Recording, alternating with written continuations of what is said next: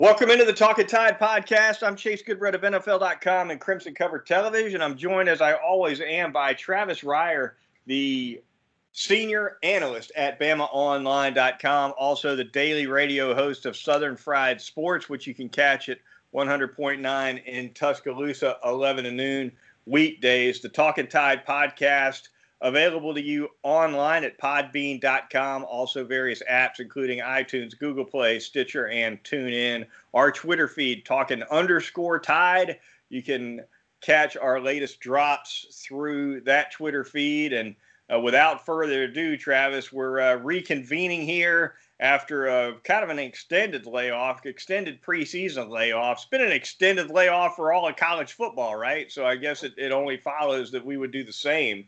Uh, but here we are, Missouri week, midweek, the season finally getting underway. Uh, a lot to get into, starting, I guess, with depth chart Monday and uh, a quick acknowledgement that our uh, our inability to get off uh, kind of a preseason recap pod was due to a uh, a technical difficulty, we'll call it, uh, that was uh, yours truly's fault alone. So there you have it. I'll give you the floor now, Travis. Well, it's uh, literally everything's day to day right now. Uh, even with college football cranking back up, we're seeing some programs pause. We're seeing some games rescheduled now.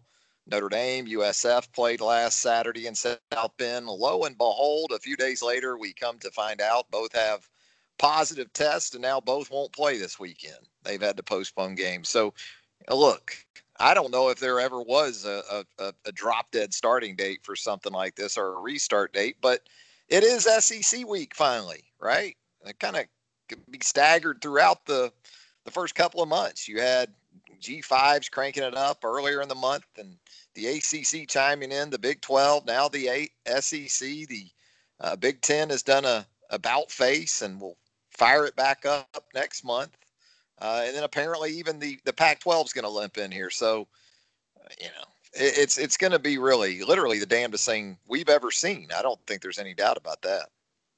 Crazy for sure. Yeah, the late as we record uh, here on Wednesday night, the latest on the Pac-12, which I think may move uh, or advance a bit on Thursday in one way or another.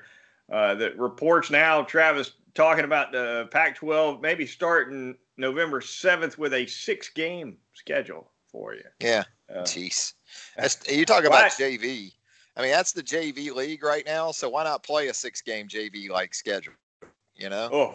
That's typically how JV schedules work out these days. But, um, I mean, you've got now the Mountain West is going to play and the MAC talking about playing. It's amazing, isn't it?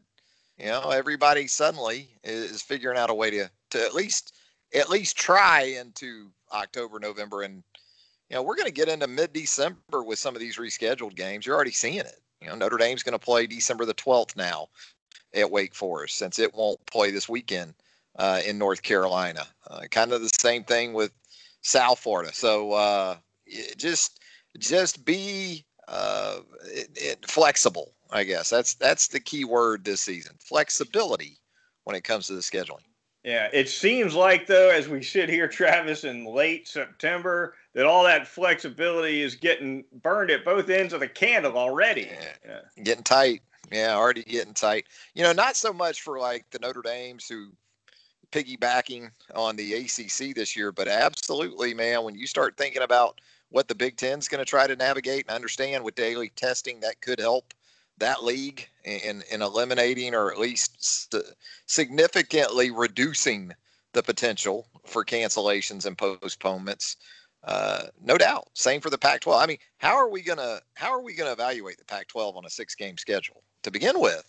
Against know? the rest of them playing 10, 10 whatever. Yeah. It's hard to do, you know.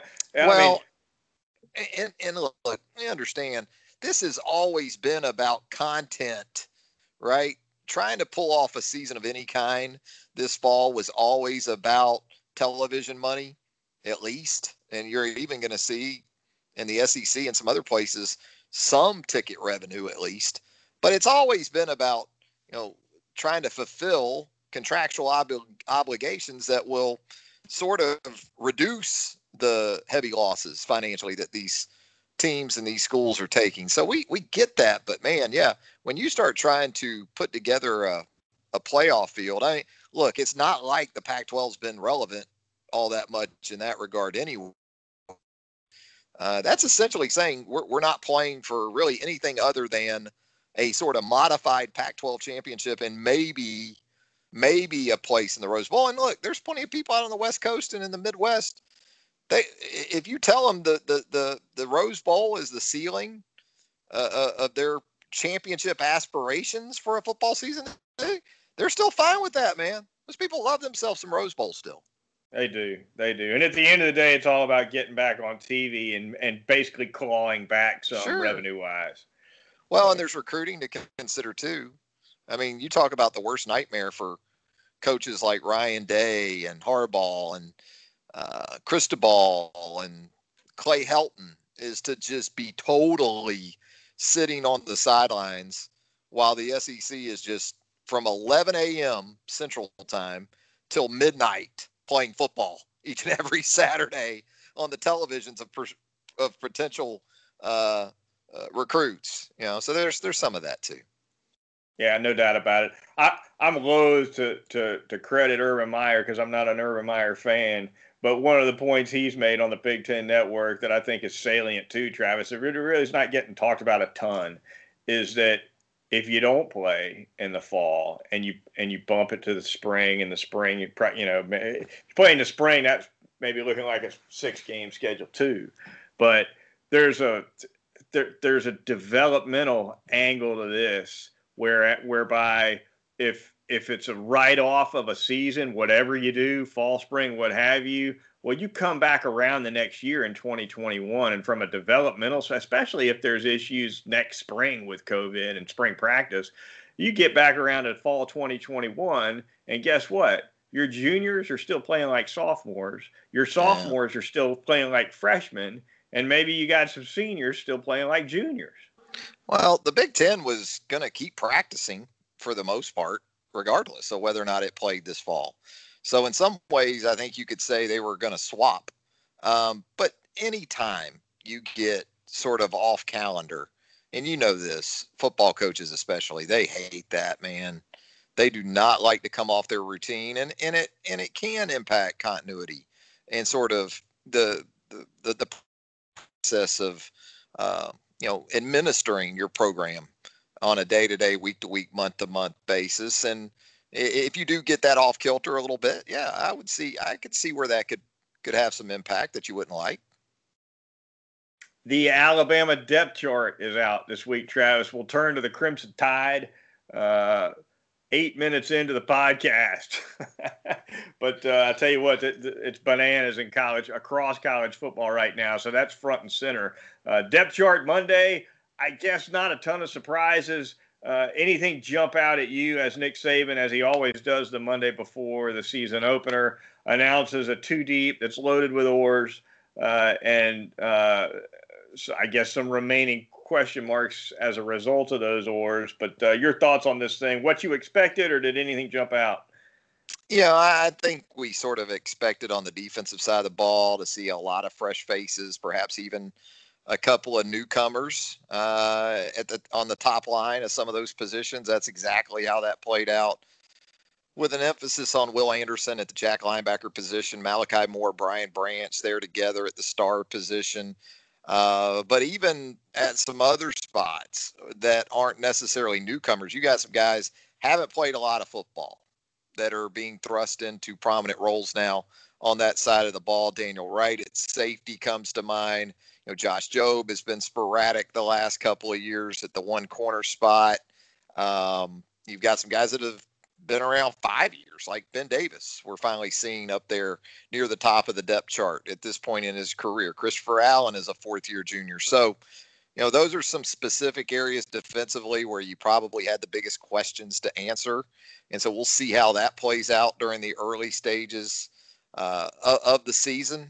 Um, you know, offensively, I thought it, it was about what you would expect. I, I would say this for the football team in general uh, based on the ORs a lot of times you can kind of get a feel for how situational an Alabama team is going to be, and I think this team's going to be very much that way.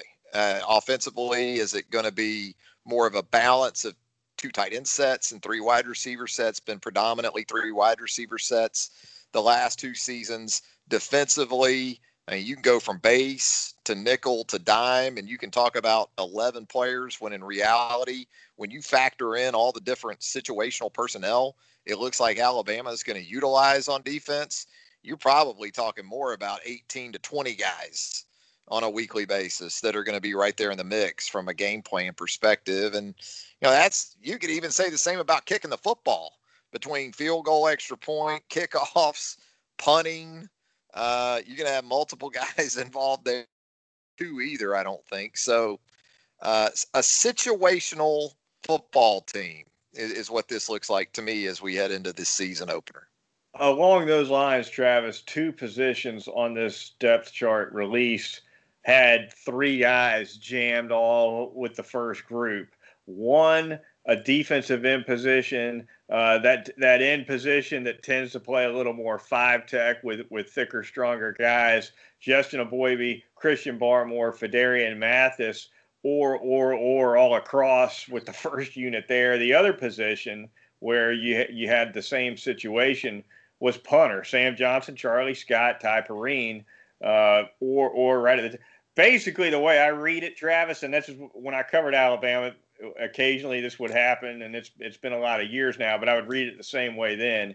Those are two positions where you got to say had nobody's won a job, right? Yeah, I, I, think there's reasons for some of that too. And and look, you know, you go back over the last few seasons with Alabama punting football. You had two different punters in 2018 post J.K. Scott. Uh, in 2000 and 19, you had three different punters. A couple of those guys did punt in 2018, but you added Ty Perine. You had four different last year, as a matter of fact, because Will Reichard uh, had a couple of boots himself as a true freshman. So that's that, that's that's been a total revolving door in, in the in the wake of, of J.K. Scott. But you know that defensive front, I think, other than LaBryan Ray at the end position, you know, you could see a number of guys, and, you kind of anticipated that, given that as true freshman, you saw a lot of, of Eboigbe, you saw a lot of Byron Young. Uh, that said, I think the expectation, certainly a lot of the buzz going into the preseason, was that Christian Barmore would be that other end opposite LaBryan Ray. There's been some issues with Christian Barmore in the preseason, most recently a knee injury that has uh, kind of sidelined him, limited him. I know Nick Saban on Wednesday at his midweek news conference pointed to that and said it's been very frustrating for Christian Barmore. But you have significant depth.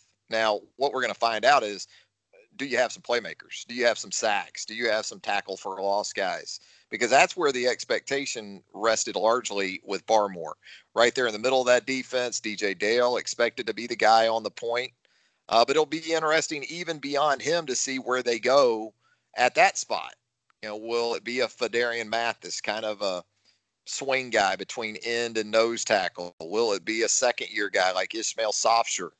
Uh, what about a true freshman like Timothy Smith? There's a ton of names still in that mix. Again, the guys that they're going to look to hang their hat on, though, I think early for sure are going to be Dale and LaBryan Ray not a guy on this entire Alabama defensive line, Travis, that anybody would classify as a legit college star, which is obviously unusual for an Alabama defensive line that turns out first and second second round draft picks on a pretty regular basis. But Barmore, as much as he flashed last year, has to be the guy that you point to as okay, if there's going to be a major playmaker, one of the top defensive linemen in the in, in the conference to spring out of this group in 2020, he's the guy people are pointing to. I think based on uh, the fact that he, he, just he showed a little bit more, I think, than just, than anybody else on here a year ago. He did. Uh, you're right. When it comes to TFL sacks, pass rush, things like that, he was more that guy. Um, but there's also a reason why you didn't see more of him, despite that, right? I mean, typically a guy's making plays, you're going to see more of them than you saw of Christian Barmore a year ago. He had some work to do, had some ground to cover in terms of becoming the sort of trustworthy option uh, that Nick Saban, Pete Golding, new defensive line coach Freddie Roach uh, was really going to look to uh, in that sort of role. So uh, essentially, some maturity needed to take place. Uh, I think that's still a work in progress with him, but if he's fully engaged and healthy, and uh, you know, sort of pointed in the right direction, no, there's no doubt. I, would still go with Barmore as the guy that you know can be that, that disruptive force that you're kind of wait waiting to see move forward. And and look for LaBryan Ray, it's been mostly about health. I mean, two out of the last three years, he's just struggled to stay on the field. I think if LaBryan Ray can avoid the injury bug, I think we'll find out that you know he's capable of being you know, maybe a double digit tackle for loss guy, maybe a six or seven sacks type guy, but we just haven't been able to see him on the field enough. The Talking Tide podcast at podbean.com, iTunes, Google Play, Stitcher, and tune in. Moving on the Twitter feed, talking underscore tide. Keep up with drops of the podcast through that channel all you want. Chase Goodbread, Travis Reier with you. Going to thank a couple of sponsors right now. Uh, starting with North River Dental Associates and Dr. Jack Smalley. Hey, give them a call 352 35 excuse me 752 3506 or go to the web to make an appointment at northriverdentist.com conveniently located right off of McFarland Boulevard Boulevard in Northport right past that Jimmy John's and uh, Travis Dr. Jack and his uh, outstanding staff uh, do such a great job. Pediatric dentistry, cosmetic dentistry, laser dentistry, they do it all. Oral surgery, dentures, whatever you might need, they will get you taken care of. And routine clinic uh, cleanings, you are in and out of there typically in under an hour. They're great with working with insurance folks. They're great with reminding you when you've got to uh, get in there for an appointment and it's a month away or it's a week away or a couple days away from you uh, needing to get that cleaning they can shoot you a, reminder via text. They can do it uh, with a voicemail or a phone call, uh, an email, you name it. Uh, just all around great experience over at North River Dental Associates. Yeah, they're outstanding. The youngest of ours had an issue here recently, freshman in college, a lot on her plate, stressed out, but that part of her day to day life was made a lot easier by Dr. Jack Smalley and the great people there at uh, North River Dental Associates. I'm going to tell you about Southern Ale House there at 1530 McFarland Boulevard North in the Indian Hill section of Tuscaloosa. I find myself there at lunch more often than not, but I'm going to tell you this. After the special I saw via social media on Wednesday night, a toasted ravioli stuffed with lobster meat, mm. and they had a brown sugar cream sauce to go with that. Chef Fuller Goldsmith with that. How about that? The young man is outstanding. He's one of the top young chefs in the country. That one caught the old eye on Wednesday night, but typically lunch again, a great choice as well, whether it's the salads, whether it's the sandwiches, the great burger, great chicken sandwiches, whether you like those fried or grilled, they can take care of you. Southern Ale House, 1530 McFarland Boulevard North. Also, going to tell you about Heat Pizza Bar downtown Tuscaloosa at Government Plaza. Our guys, Frank and Will and the crew, always doing a great job down there. Great pizzas, great specials every night of the week during the weeknight sort of portion of the week anyway and uh, uh, great folks just to do business with uh, can't say enough about it uh, the tuesday night the thai chicken pizzas for just seven bucks that's one of the one of the great enjoyments in my life are those thai chicken pizzas but they're all great can't go wrong with any of them at Heat Pizza Bar, downtown Tuscaloosa, Government Plaza. Talking Tide podcast at podbean.com, iTunes, Google Play, Stitcher, and tune in. Chase Goodbread and Travis Reier uh, with you for a little bit longer here on this midweek edition of the Talking Tide podcast as we preview Alabama and Missouri. And uh, we'll finally get into that uh, lock, stock, and barrel, Travis. Alabama and Missouri getting together 6 p.m kickoff Central Time Saturday. It'll be on ESPN. Uh, Eli Drinkwitz taking over the Tigers program uh, for his first season as head coach. And right out of the gate, Travis, he's down 12 bodies. Uh, and, and, I guess we don't even know who exactly who those bodies are uh, due to COVID. What a blow! And and why not? Why don't, why don't we just start here, Travis? If you're the Vegas man, and I haven't even looked at this, I imagine you have. I'm assuming this is off the board, right? If you're the Vegas man, no, no. you can't put this on the board. No, nah, the man man's got something for you. He's got it 27 at last check, Alabama. So if you absolutely have to get you some of Alabama, Missouri, you can get it.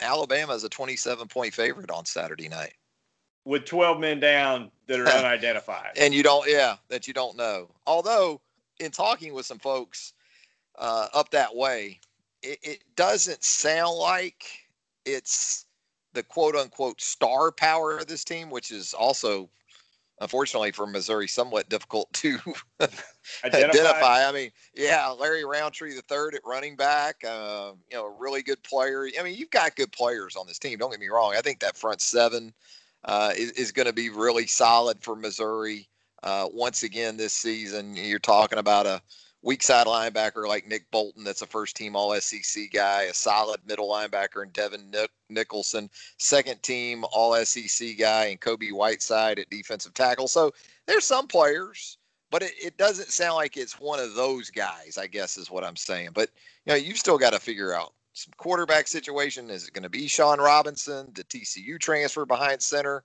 Uh, the offensive line is being reworked a little bit. So, you know, it's a good thing Drinkwitz has a background. And there's a reason why he's there. It's because he does have a, a background on offense. Missouri folks had grown tired of seeing that product that Barry Odom had put out there. He's he was a defensive guy. So they made that switch to Drinkwitz and um, you know, it, it, again, it's it's problematic on on multiple levels uh, when you're transitioning as a head coach to begin with. But you throw in all these external factors that become internal because you don't have a choice in the matter.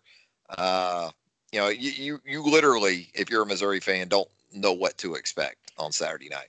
You mentioned they feel pretty good, rightfully so, about the front seven on defense. As we know, Travis, Missouri, despite head coaching turnover that's been pretty significant over recent years.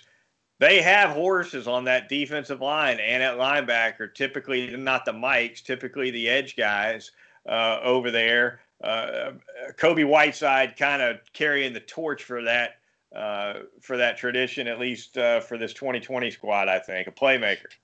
Yeah, you know what they haven't had the last couple of years is that edge pass rusher. Remember Michael Sam, Shane right. Ray, you know those type of real edge dominant forces. Marcus Golden. Yeah, Marcus Golden, Kony Ealy, you know, maybe more along the lines of a defensive end that in that role than say a jack linebacker. But you know, that's what I've always sort of equated the Missouri defense to. Just had 19 sacks a year ago. That was the lowest in the SEC.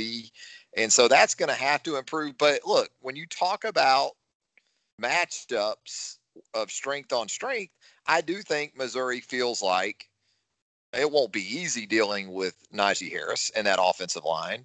But I also am not anticipating Alabama lining up on the opening snap Saturday night, handing it to Najee, and Najee just kind of saunters for 17 yards and a first down. You know, I do think there will be some form of resistance put up by that defense based largely on the interior of it between the inside linebackers, the defensive tackle situation. Um, you know, that's where I, I think uh, Missouri feels like it, it, can compete the best probably with this Alabama team. You know, offensively, really quick, Travis, it seems like things are set up so well for Mac Jones. I mean, look, I, I get it that he's entering his first year as a full time starter at Alabama. It's a tough place to play that position, but – who could argue with the weapons uh, and the situation? I mean, he's got a massive offensive line in front of him that is expected to be one of the best in the SEC. I don't think there's any question about that. Uh, maybe a, a, a, Jacobs Award threat type group. I think they're just huge up there, uh, and they can and they can play and they can move. I believe. Uh, I believe that the math got done on Crimson Cover last week, Travis. They're they averaged 300, 334 a man up front for Mac Jones. You got Najee Harris in the backfield to hand it to, and you got the best tandem of wideouts, certainly the most explosive tandem of wideouts in college football with DeVonta Smith and Jalen Waddle. Things set up really well for Mac Jones from a personnel standpoint. The offseason standpoint, obviously, because of COVID, not ideal, but the personnel, it's it's right there for him. Oh, no doubt. And that's that's the problem for Missouri defensively, is that okay, if you do prove to be competitive uh, with the Alabama run game early on Saturday night, uh, there's some issues on the back end of that Missouri defense to go along with a pass rush that hasn't been Mizzou like in recent years.